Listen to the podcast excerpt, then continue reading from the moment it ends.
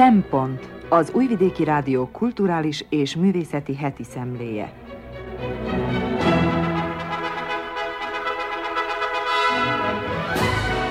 Jó napot kívánok, köszöntöm a Szempont hallgatóit, Madár Anikó vagyok, a mai adás szerkesztője. A Zentai Magyar Kamara Színház idei évadának első bemutatójával kezdünk.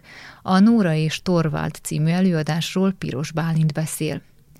Csík Mónika jegyzetének központi motívuma a Névelő növények című kiadvány.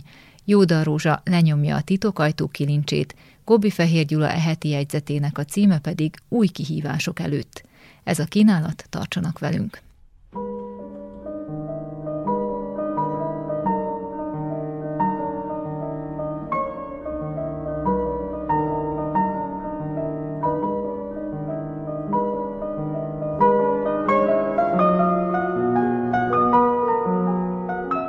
A Zentai Magyar Kamara Színház október 9-én mutatta be a Nóra és Torvald című darabot Örebes István rendezésében. Piros Bálint beszámolója. Mielőtt belevágnánk az előadás beszámolójába, ismerjük meg egy kicsit jobban Henrik Ibsent és a munkásságát.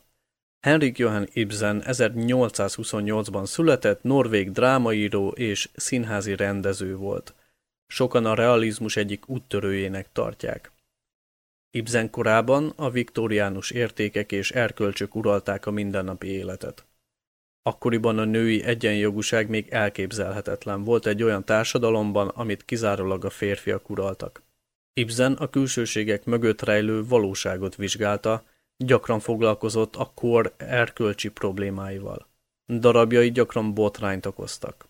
A Nóra bár hírnevet hozott neki, akkor a felháborodást váltott ki, hogy nyílt demonstrációk voltak az utcákon ellene és mellette is egyaránt. Ibzent korát megelőzve foglalkoztatta az egyén önmegtalálása, önmegvalósítása, sorsának beteljesítése, függetlenül attól, hogy ez az egyén férfia vagy nő.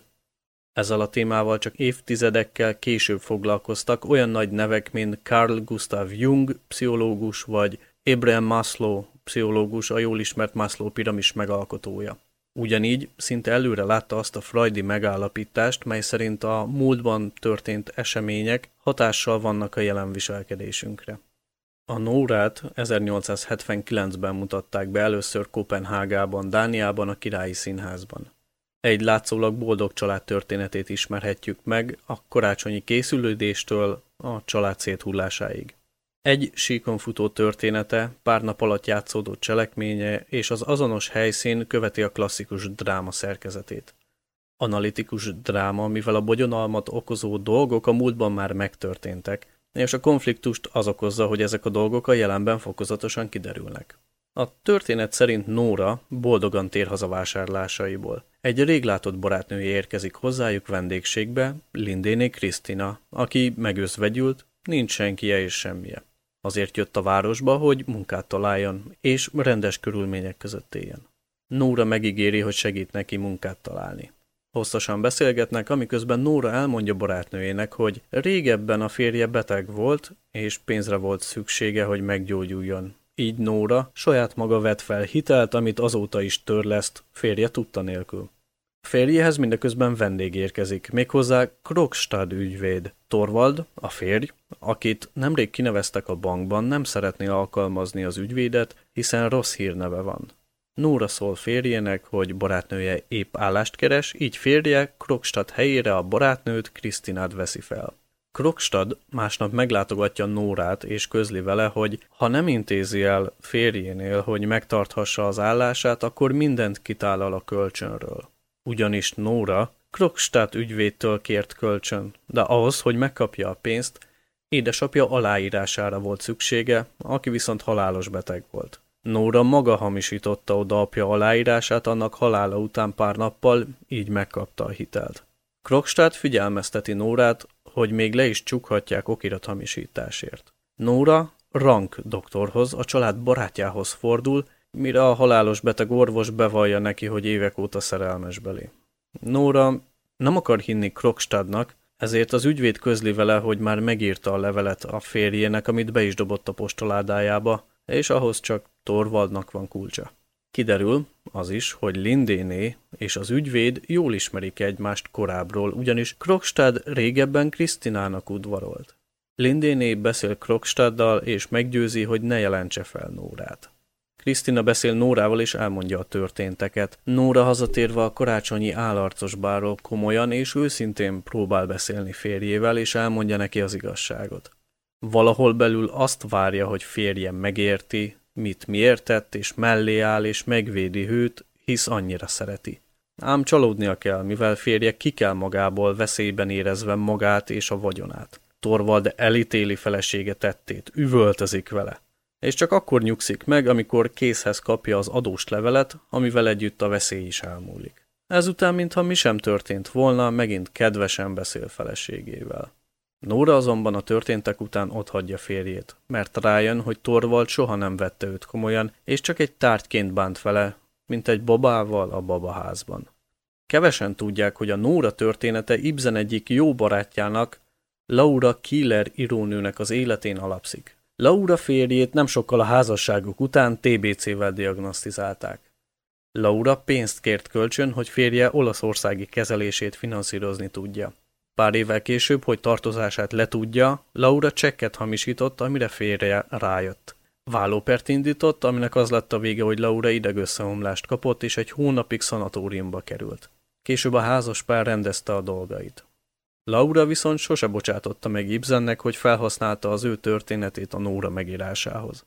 Henrik Ibsen Nóra című drámáját Kúnos László fordítása alapján dolgozta át Verebes István, aki korábban azt mesélte a darabról, hogy őt ebben a drámában a felek közötti kapcsolatokban megbújó kisebb-nagyobb hazugságok és azok hatásai érdekelték a legjobban.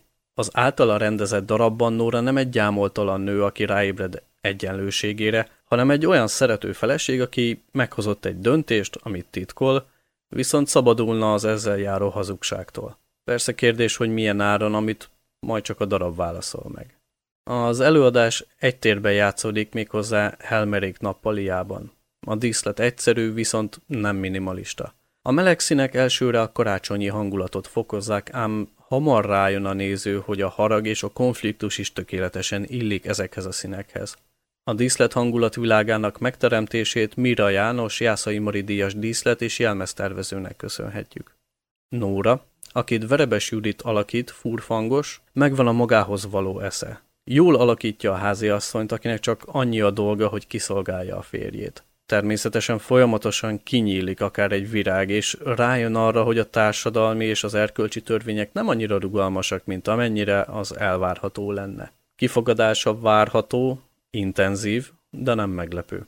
Torvald szerepében Nésics Máté könnyedséggel játsza a fölényes férjet, aki elfoglalt ember, és sok a dolga. Fontos dolgokban dönt, papírokba temetkezik, dönt felesége helyett is például, hogy az állarcos bára mit vegyen fel. Mihelyest fenyegetve érzi pozícióját és tekintélyét, ki kell magából.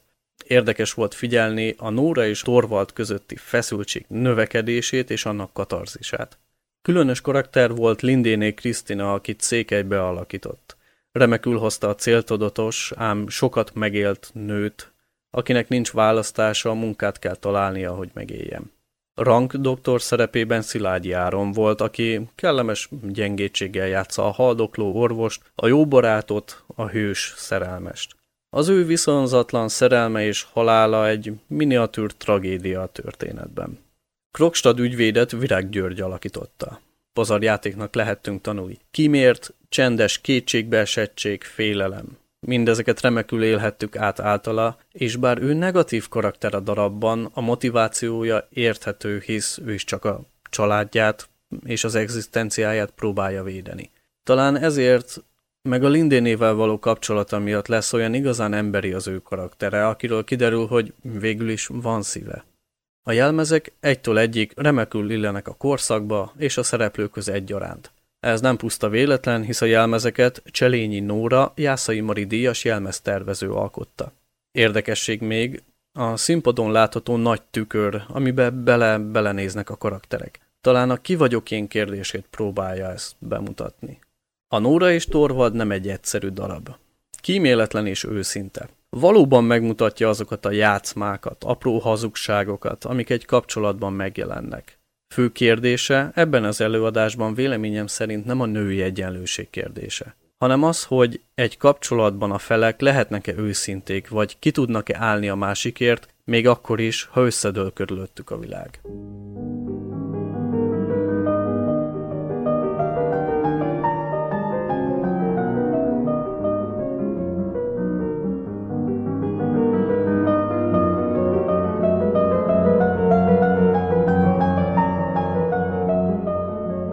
Csik Mónika jegyzetének központi motívuma a Névelő növények című kiadvány. Életet adni a képzeletnek.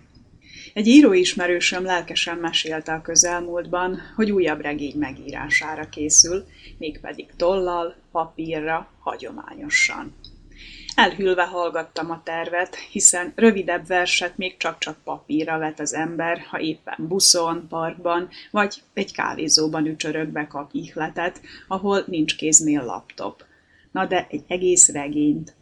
Több száz oldalnyi szöveget kézírással. Hiszen abban nehézkes belejavítani, meg úgyis át kell majd gépelni, akkor meg minek vacakolni. Értetlenkedtem, abban viszont egyet értettem vele, hogy annak azért mégiscsak megvan a varázsa, amikor az ember egy darab papír fölé görnyed, és a tolla nyomán kígyózni kezdenek rajta a sorok. Az egyenesek vagy gírbegúrbák, emelkedők vagy lejtők, gyöngybetűsök, macskakaparások, kuszák vagy áttekinthetők, áthúzások, nyilak, előre is visszautalások, kiemelések, behelyettesítések, meg persze szöveget kísérő rajzok, az írkafirkák, a pöttöm ábrák, a lapszéli satírozások. Utólag vicces elővenni ezeket a kéziratokat, hiszen minden egyes papír árulkodó. Mesél a lelki állapotunkról, a műszületésének folyamatáról, a küzdelemről és kudarcról, az újrakezdésről, a gondolataink áramlásáról.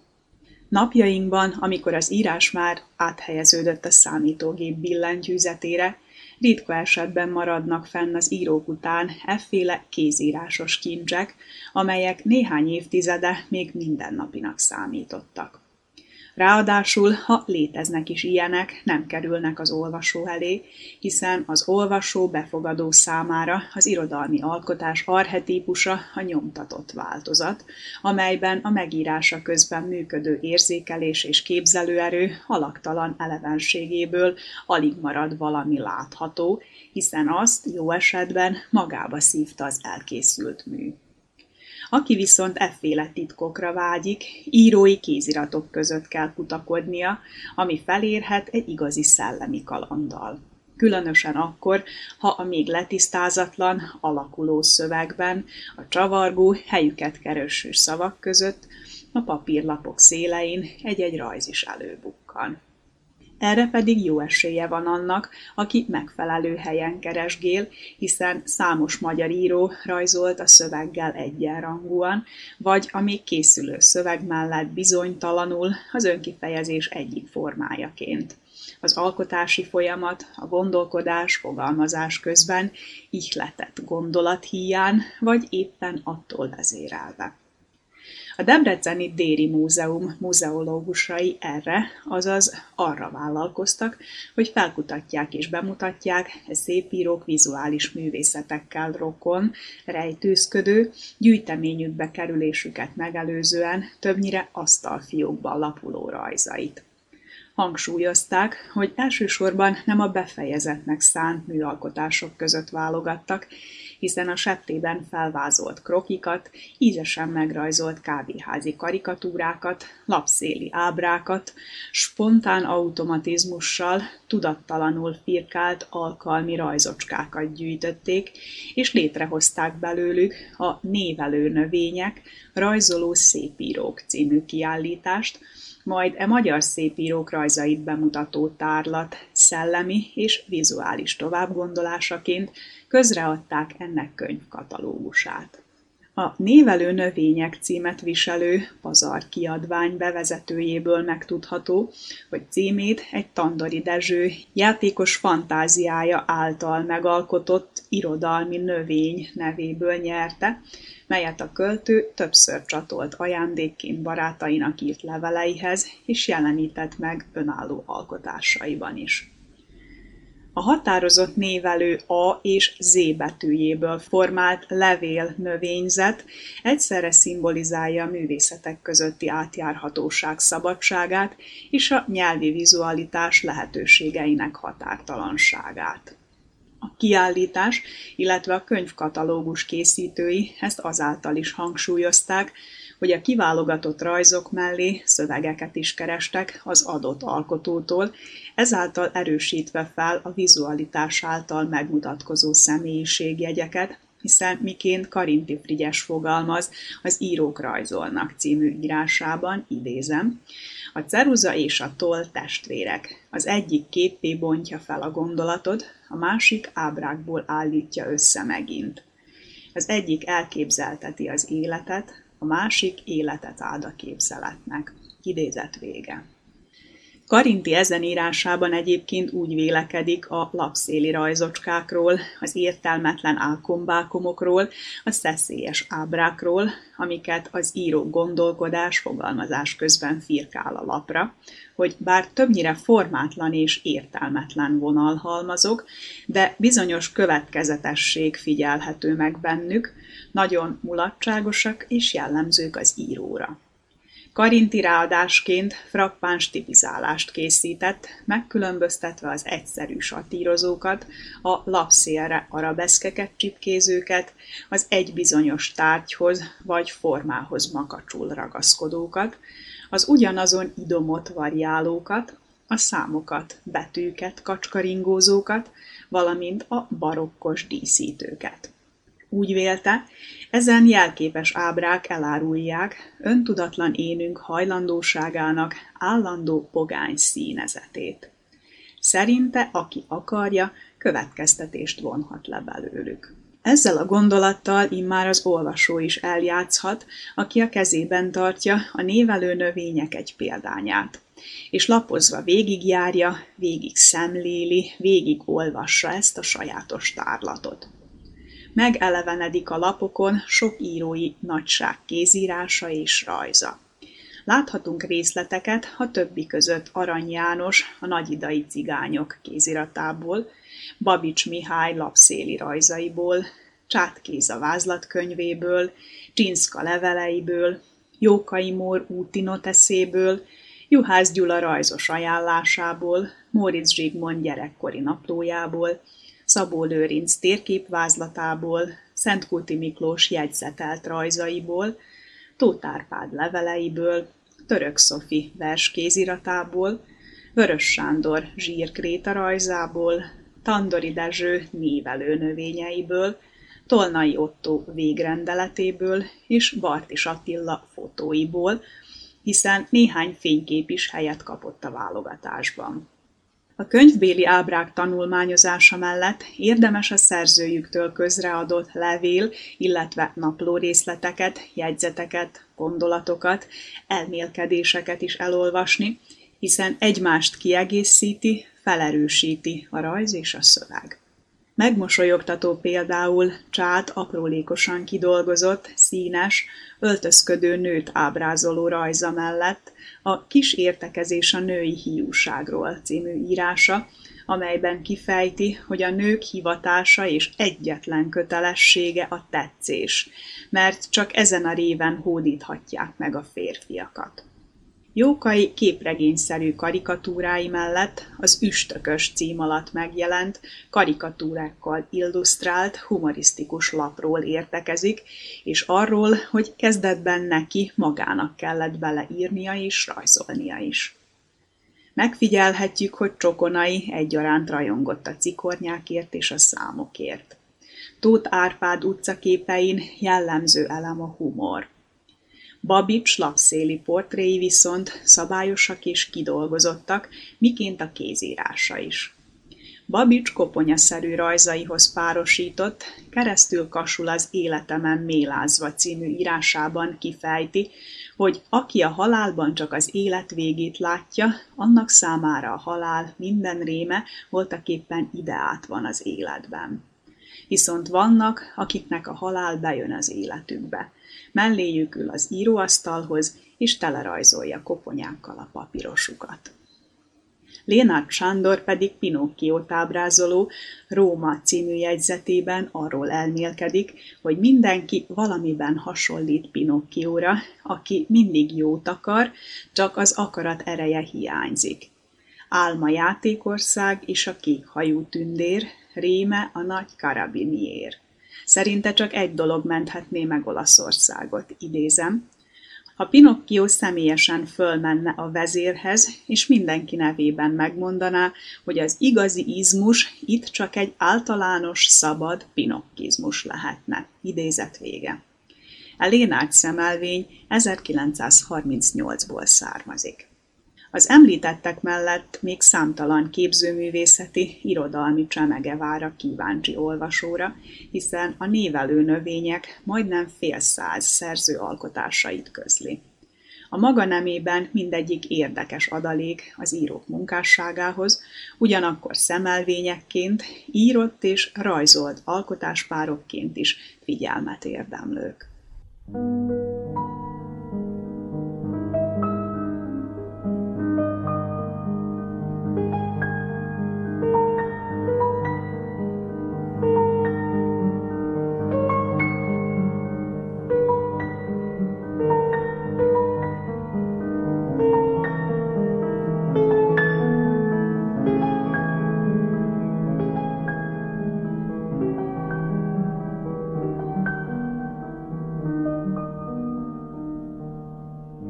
akinek zenta a szíve és a világ közepe.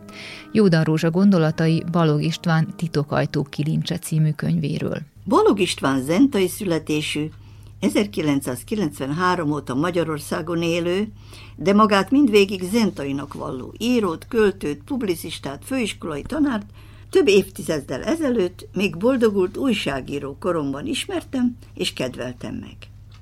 Akkor éppen a Zentai Emlékiskola igazgatója volt. Azóta rengeteget utazott, dolgozott, foglalkozásokat váltott és írt. A Titokajtó Kilincse című és Zentai Történetek alcímű kötete, amely a Zentai Turzó Lajos Művelődési és Oktatási Központ kiadásában jelent meg 2021-ben, már a 20. megjelent könyve, úgy bizony. Magam is meglepődtem. Műveiből pedig már több albán, angol, esperanto, horvát, lengyel, német, szerb, szlovák nyelvre is fordítottak. Az évek folyamán több kötetét én is ismertettem. Hétről hétre a magyar szóval megjelenő írásait, verseit pedig továbbra is érdeklődéssel olvasom. A titokajtó kilincsét várakozásteli bizakodó kíváncsisággal nyomtam le, és nem csalódtam benne, sőt, a benne rám váró világra már az alcím is figyelmeztetett zentai történetek. De mennyi új, friss, és az emlékezéseket is felkavaró, színnen ábrázolva. Amint egy 140 oldalas, négy fejezetre osztott, egy nyitó mesével indító, és egy záró mesével búcsúzó, és a régi patinás zentai fotókkal gazdagon illusztrált könyvben nekem az első, és a második fejezet tetszett a legjobban. Elgépiesedő, elszürkülő, elmagányosodó, érdektelen feledékeny világunk embereit egy meleg öleléssel visszavezérli színes közelmúltunkba. Egy-egy ünnep kapcsán feleleveníti hagyományainkat, munkarétusainkat és a munkavégzések lassan feledésbe hulló kifejezéseit. Például a kaszájálás folyamatát idézett. No, induljunk neki. Szól az első kaszás, és a legot bele is áll a táblába. Mögötte marokverője indul, kezében a kuka, amely egy kicsi kaszára formázó fa alkotmány. A marokverő a kaszás felesége vagy lánya, esetleg rokona. Valamely vidékeken sarló segíti a marokverést. A marokverők között serénykedik a teregető. A gyerek, aki kiteregeti a hajnalban, még a harmaton elkészített köteleket, amelyekbe a marokverők belerakják az általuk összegyűjtött gabonát. Végül a kévekötő jár, aki jó szorosra köti a kévét. Mindezt legtöbbször családias, megélt jelenetekbe ágyazza. Megörökíti a hajdani cséplést, a behordást. Amikor is a cséplőgépek korában zsákokba folyt a búza a cséplő szekrény végén. Egy-egy zsákban nagyjából 50 kg búza fért. Mesél a padlástéről, amelynek padlatát a háziasszony akkora kitapasztotta, kimeszelte, erre a száraz helyre folyatták a zsákokból a búzát. Lesz olvasó, aki e könyv jó voltából ismerkedik meg a kepe, a kalandja, a körözt, az asztag, a véka, a vékás zsák szavainkkal, az emberes szövőszékkel. A kemencében sült kenyér ínyenc falacként elmajszolt gyürkéjével, a szolgafával, ismeri meg az oldalas leves receptjét, s a férfiak nagy hangon harsogatott vétóját. Tudd meg, fiam, asszonynak bokrács közelébe lépni nem szabad. Belenézni se. Csak ha kéz a bográcsos, aztán a férfi kéz leakasztja a szolgafáról. Idézet vége. Különben állítólag megveri szemmel az ételt. Balog feleleveníti a több variációban is ismert, elsősorban Zentához köthető népballadát, az alig 17 éves vágólányként serénykedő Farkas Julcsáról, aki kéve helyett maga esett a gépbe, idézett. 1886. évben mi történt a zsidó orvos kertjébe? Farkas Julcsa föllépett az asztagra. Egyenesen beleesett a dobba. Idézet vége.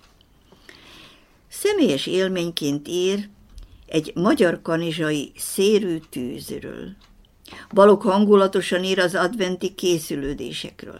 Arról például, hogy a nagyanyjával hogyan készítenek adventi koszorút, a padlásról általa lehozott aranysárga szalmából és szalmavirágokból, amelyekből egyet a bejárati ajtóra akasztanak, egyet pedig a tiszta szoba asztalára helyeznek, hogy a láttukra hanyat homlok meneküljön előlük minden gonosz.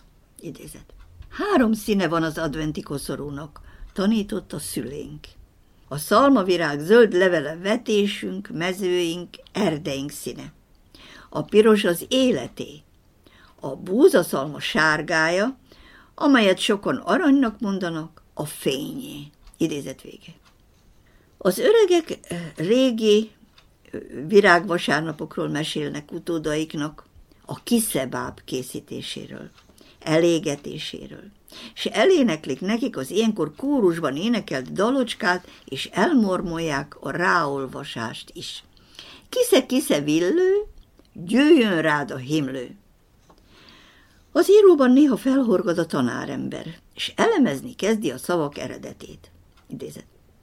Sokkal később tudtam meg, hogy a villő a német villi szóból került a magyarba, de a némethez meg a szlávoktól jutott a víla szóból, amely tündért jelent. Idézet vége. Időnként más szavaknak is utána jár, elemzi őket. Visszaemlékezéseiben számos ritka szép, már feledésbe merült szavunkat visszaidéz. Az emberek időnként el-elhalványuló, majd ismét felfénylő összetartásáról ad hírt a Szent Miklós ajándéka című fejezet. Idézet. Történetünk idején a kolóniában, Zenta egyik városrészében, amelyben akkor laktunk, csak mi és pásztorék voltunk magyarok. A többi családot a nagyháború után Hercegovinából és Montenegróból telepítették ide, a számukra épült városnegyedbe.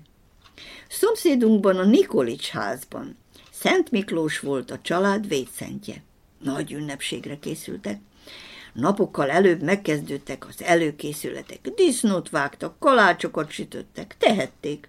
mert ők, a dobrovoljacok, a balkáni háborúk és az első világégés szerb pravoszláv önkéntesei, akik nagy szántóföldet hasíthattak ki az entai határból, ez járt nekik, a győzteseknek. Nem tartoztak azok körébe, akiknek kötelező termény beszolgáltatásuk volt, így Liszt alkot náluk elegendő.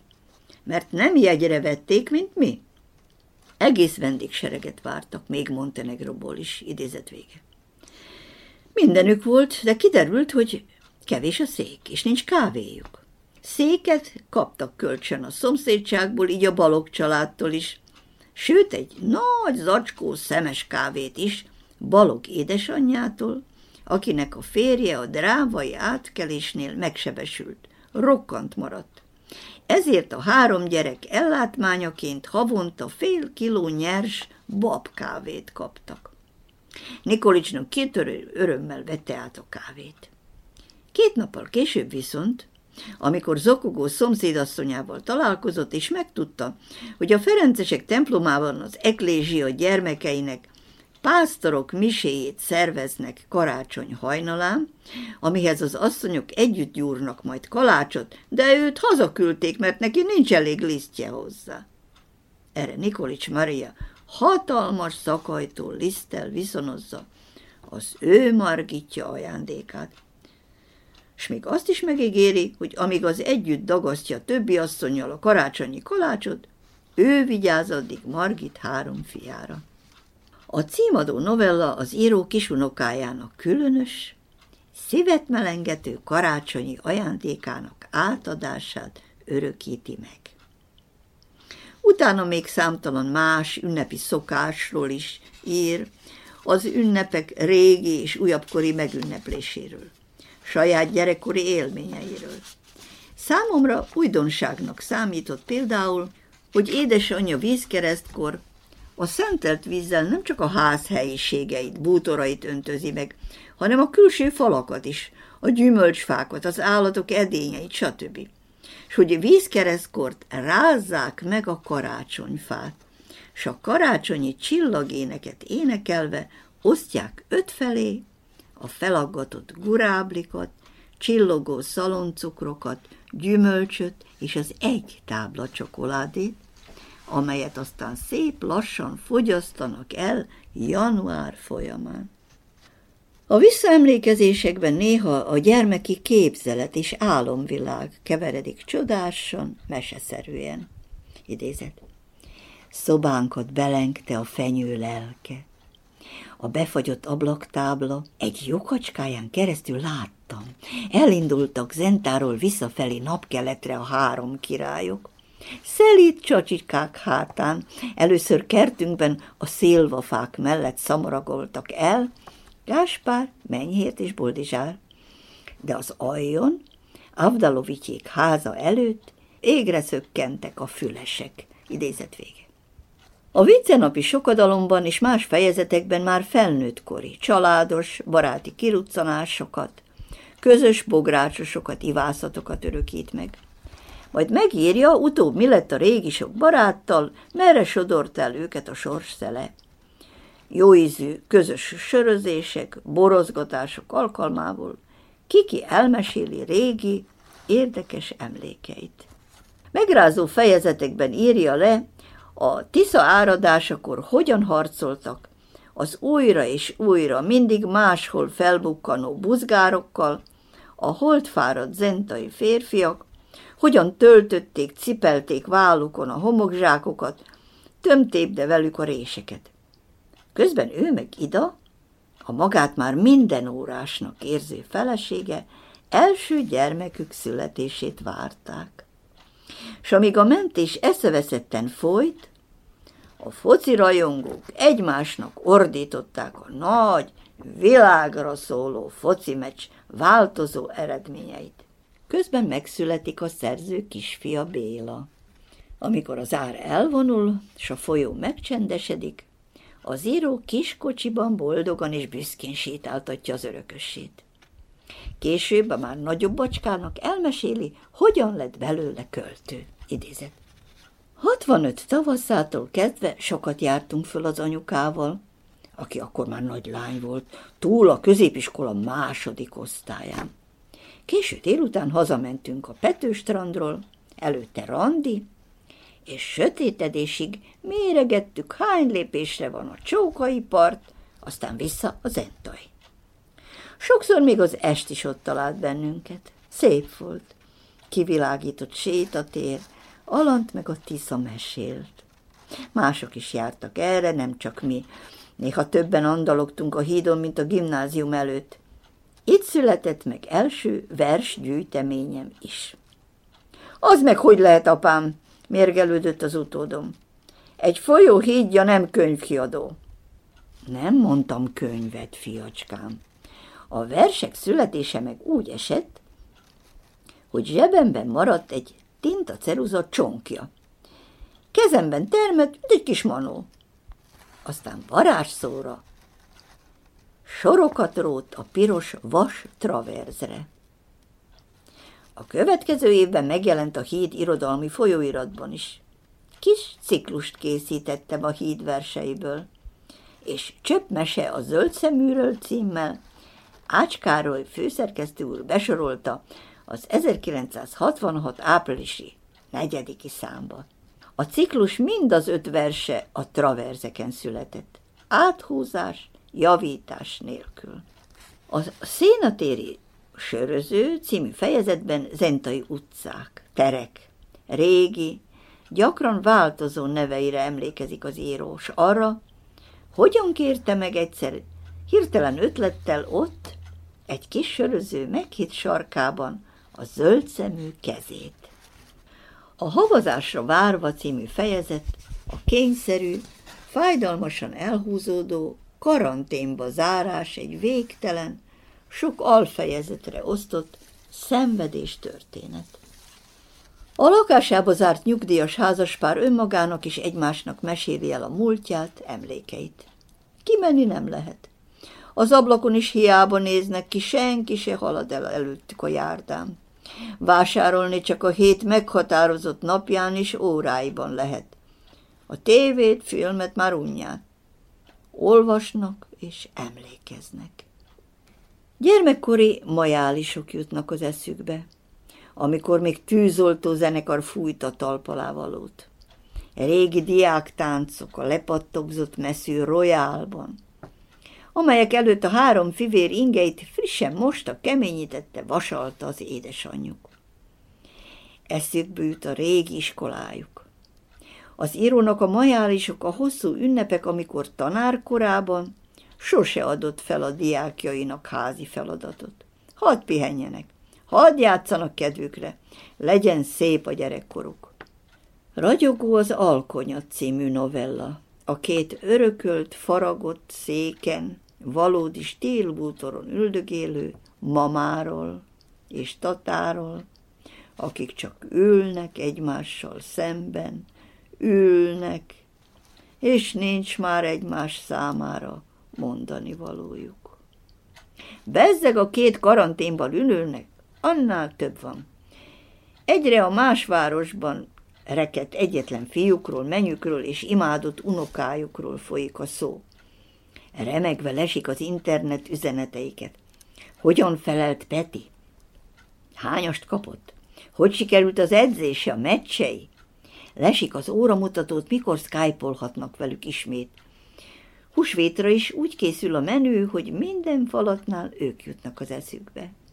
Hely, ha ők is ehetnének ebből a finom sonkából, foszlós kalácsból. Hely, ha ide mama, megsüthetné Peti kedvenc tortáját. A titokhajtó kilincse egy olyan íróműve, akinek a szíve lelke zenta, s aki úgy ismeri egész vajdaságot, mint a tenyerét. Csodálatos emléket állított szülővárosának, és az ezen a tájon élő magyar emberek múltjának, jelenének, szokásainak és érzésvilágának. Megértéssel, jóízű humorral szól a hibáikról, mulasztásaikról is, és mindig napra kész mondani valójával, mesélőkedvű, olvasmányos, sodró erejű, lebilincselő stílusával lekötheti az olvasásról lassan már leszokó embertársait is. Én mondom, érdemes lenyomni azt a kilincset.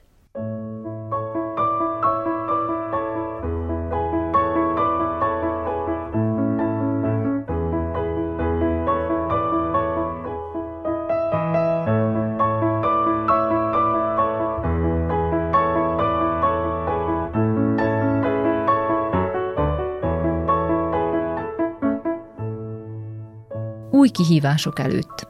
Gobbi Fehér Gyula olvassa feljegyzetét. A 21. század harmadik évtizedét tapossuk. Már az ezredfordulón láthattuk, hogy számos fontos esemény és folyamat jelezte előre, hogy az új évszázad majd próbára tevő kihívások elé állít bennünket. Sokan azt bizonygatták, hogy nem csak a kihívások elé állunk, hanem ugyanakkor az új lehetőségek is megteremtődtek, és ha azokkal élni tudunk, akkor gyorsabbá válik a fejlődésünk, gazdagabbak, okosabbak, erősebbek leszünk. Vagyis sok tanulmány született a globalizáció folyamatáról, mert sokan úgy látták, hogy végre nem osztódik olyan sok országra a világ, mint azelőtt, és sokan bíztak benne, hogy egységesülünk. Eshetőség lesz rá, hogy az emberiség jobban összetartson, az eddigieknél sokkal ügyesebben segítsen egymásnak. Ugyanis abban mindenki egyetértett, hogy az emberiség egy családdá kell, hogy váljon, mert akkor a nagy többség előtt megnyílik a demokráciához és a szabadsághoz vezető út. Elkövetkezhet a globális egyetértés és együttműködés. Akkoriban több cikket is írtam róla, hogy az általános nyitás meg az egymáshoz való közeledés megindításához jelentősen hozzájárult az a hatalmas elektronikai forradalom, amely tulajdonképpen még mindig tart. Ez a forradalom áttörte az emberek közötti kommunikáció két nagy akadályát, vagyis a tér és az idő akadályát. Talán úgy is fogalmazhatnék, hogy hozzáférhetőbbé tette a világot mindenki számára.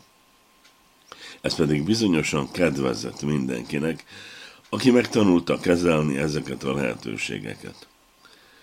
Amikor azt mondtuk globalizáció, akkor elsősorban a Földet planetárisan átfogó kommunikációra gondoltunk. Azt viszont el kell ismernünk, amire a szegényebb országok erősen panaszkodtak, vagyis azt, hogy a gazdagabbak és fejlettebbek sokkal jobban fel tudják használni ezt a helyzetet, mint ők. És ez most sincs különben. A földtekén ma is mindenféle háborúk törtek ki. Ma is folytatódnak, de azt hiszem, ha az emberiség nagy része kellőképpen odafigyel, akkor a globalizáció lehetőségei egyre nagyobb hatással lesznek minnyájunk sorsára. Tulajdonképpen ma kevesebben használják ezt a kifejezést, mármint hogy globalizáció, de az ezzel kapcsolatos viták folynak tovább. Hatásának felmérése ma is rengeteg témát ad a társadalom tudósoknak. Számomra kétségtelen, hogy egyre szélesebb körben hatja át a politikát is, meg a gazdaságot is, na meg a kultúrát is. Van olyan tudós, aki Kolumbusz Kristófhoz köti a globalizáció kezdetét. Aztán van olyan is, aki azt merészeli állítani, hogy Milétoszi Anaximandros világ térképe volt az első lépése felé. De akármit mondanak, még mindig nem alakult ki egy olyan központ, amely képes lenne egész bolygónk sorsát irányítani. Pár évtizede vált valóra az a lehetőség, hogy a földgolyónk bármely részéről ugyanabban a pillanatban tudunk kapcsolatot teremteni a Föld bármely más részével. Nyugodtan állíthatjuk, hogy ez olyan minőségi ugrás, amely eddig nem létezett. Talán azt is mondhatnám, hogy ennek jelentőségével csak most kezdünk megismerkedni, most fogjuk majd fel, ez mire jó. A legtöbb ember azt hiszi, hogy a globalizáció az nem más, mint a nagy, mondhatni úgy a nemzetek fölötti vállalatok harca a piacok megszerzéséért, vagyis a tőke és az áru szabad áramlásáért. Ez persze tisztán gazdasági jellegű meghatározás. Úgy vélem, hogy ez eléggé felszínes, és talán szűk körű is. Ha másért nem, akkor azért, mert a kultúrát is a piac részeként kezeli, annak tekinti. Ez azzal jár, hogy a globalizmus ideológiája szerint a piaci törvények döntenek mindenről, tehát a kultúráról is. Tehát majd a piac irányítja a kultúrát. Márpedig, ha ez így lenne, vagy így lesz, akkor senkit sem érdekelne, milyen értékeket hordoz egy új könyv, vagy egy színházi bemutató, vagy egy eredeti film. A lényeg az, hogy hányan olvasták el, hányan vették meg, nézték meg, vagyis mennyi bevételt hozott. Tudatában kell lennünk, hogy ez tragikus következményekkel járhat, nem csupán a kultúra tartalmára nézve, hanem a társadalomban betöltött helyére nézve is. Érdekes az is, hogy a legtöbb tudós meg van győződve róla, hogy a 21. század a kultúra százada lesz. Úgy számolnak, hogy a régi civilizációkban a legnagyobb értéket a föld jelentette. Aztán az újkori civilizációban átvette a föld helyét a gép. Viszont az előttünk álló civilizáció legnagyobb értéke az emberi elme lesz. Vagyis saját elménk megismerő tevékenysége, saját eszünk kreativitása. Ebben a mozzanatban derül ki, hogy mi az értéke a kultúrának. Ahhoz, hogy fejlődjünk, olyan környezetet kell kialakítanunk, amely állandóan inspirál és gazdagít is bennünket. Az is nagyon érdekes lehet számunkra, hogy egyesek meg vannak győződve róla, lassan-lassan kialakul a világméretű egyetértés. Mások meg úgy tartják, hogy már a közeljövőben konfliktusok alakulnak ki a kultúrák között. Szerintük még háborúkra is sor kerülhet ebben a küzdelemben. Tehát az előbbi vélemény szerint a planetáris kultúra olyan mértékben egyé válik, mint ahogy most mindenki igyekszik kék farmernadrágot, adidas cipőt, vagy mit tudom én, pamut pólót viselni. Ezek a ruhadarabok olyan olcsóvá váltak, hogy a legszegényebb országokban is tömegesen vásárolják őket. Azt hiszem, nem ez a szokás teszi fel az emberiségnek a fő kérdést.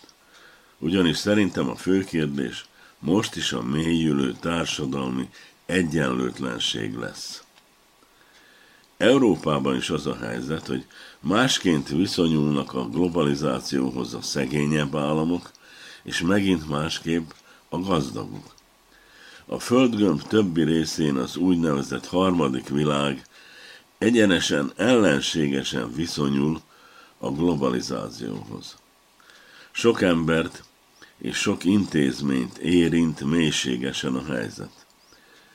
Minden állam félti ugyanis a jövőjét.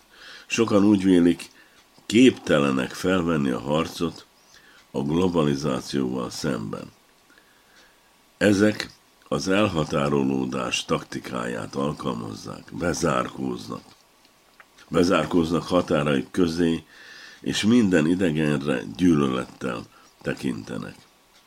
Egyszerűen elszigetelődnek másoktól. Kevesen gondolnak arra, hogyha nem nyitják ki a kulturális életüket, ha nem igyekszenek másokkal is elfogadtatni művészetüket, a tudományos eredményeket, ha nem fejlesztik oktatási rendszerüket kellő mértékben, akkor mindenképpen lemaradnak a globális versenyben. Sok politikus hangoztatja mostanában, hogy a kultúra a nép legnagyobb kincse. A kultúra az emberi létformája. Nem tudom elképzelni a kultúrán kívüli életet. El kell fogadnunk, hogy többet kell tennünk kultúránként, ha szeretnénk beleszólni a világ irányításába. Természetesen mindig vissza lehet húzódni az elmaradottság szűk kuckójába. A tétlenséget könnyebb elviselni, mint azt a sok munkát, ami szükséges. Viszont akkor elveszítjük önbecsülésünket. Olyan világ ez, amelyben élünk, amely nagy lehetőségeket kínál, de csak akkor, ha hajlandók vagyunk ezt kemény munkával fizetni. Azt hiszem, hogy a fiaink és unokáink ezt már fölfogták. Ők már tudják. Tudják azt is, hogy a nemzeti örökséget őrizni kell, de tudják azt is, hogy minél gazdagabb a kulturális életet alakítunk ki magunk körül, annál inkább elfogadnak bennünket a szomszédok, meg a világ. Mert a kultúra folytonosan előállított és folytonosan átalakított gazdagság. Tehát nem dobhatjuk félre, hanem állandóan fejleszteni, változtatni, gazdagítani kell. Ez a kihívás vár ránk.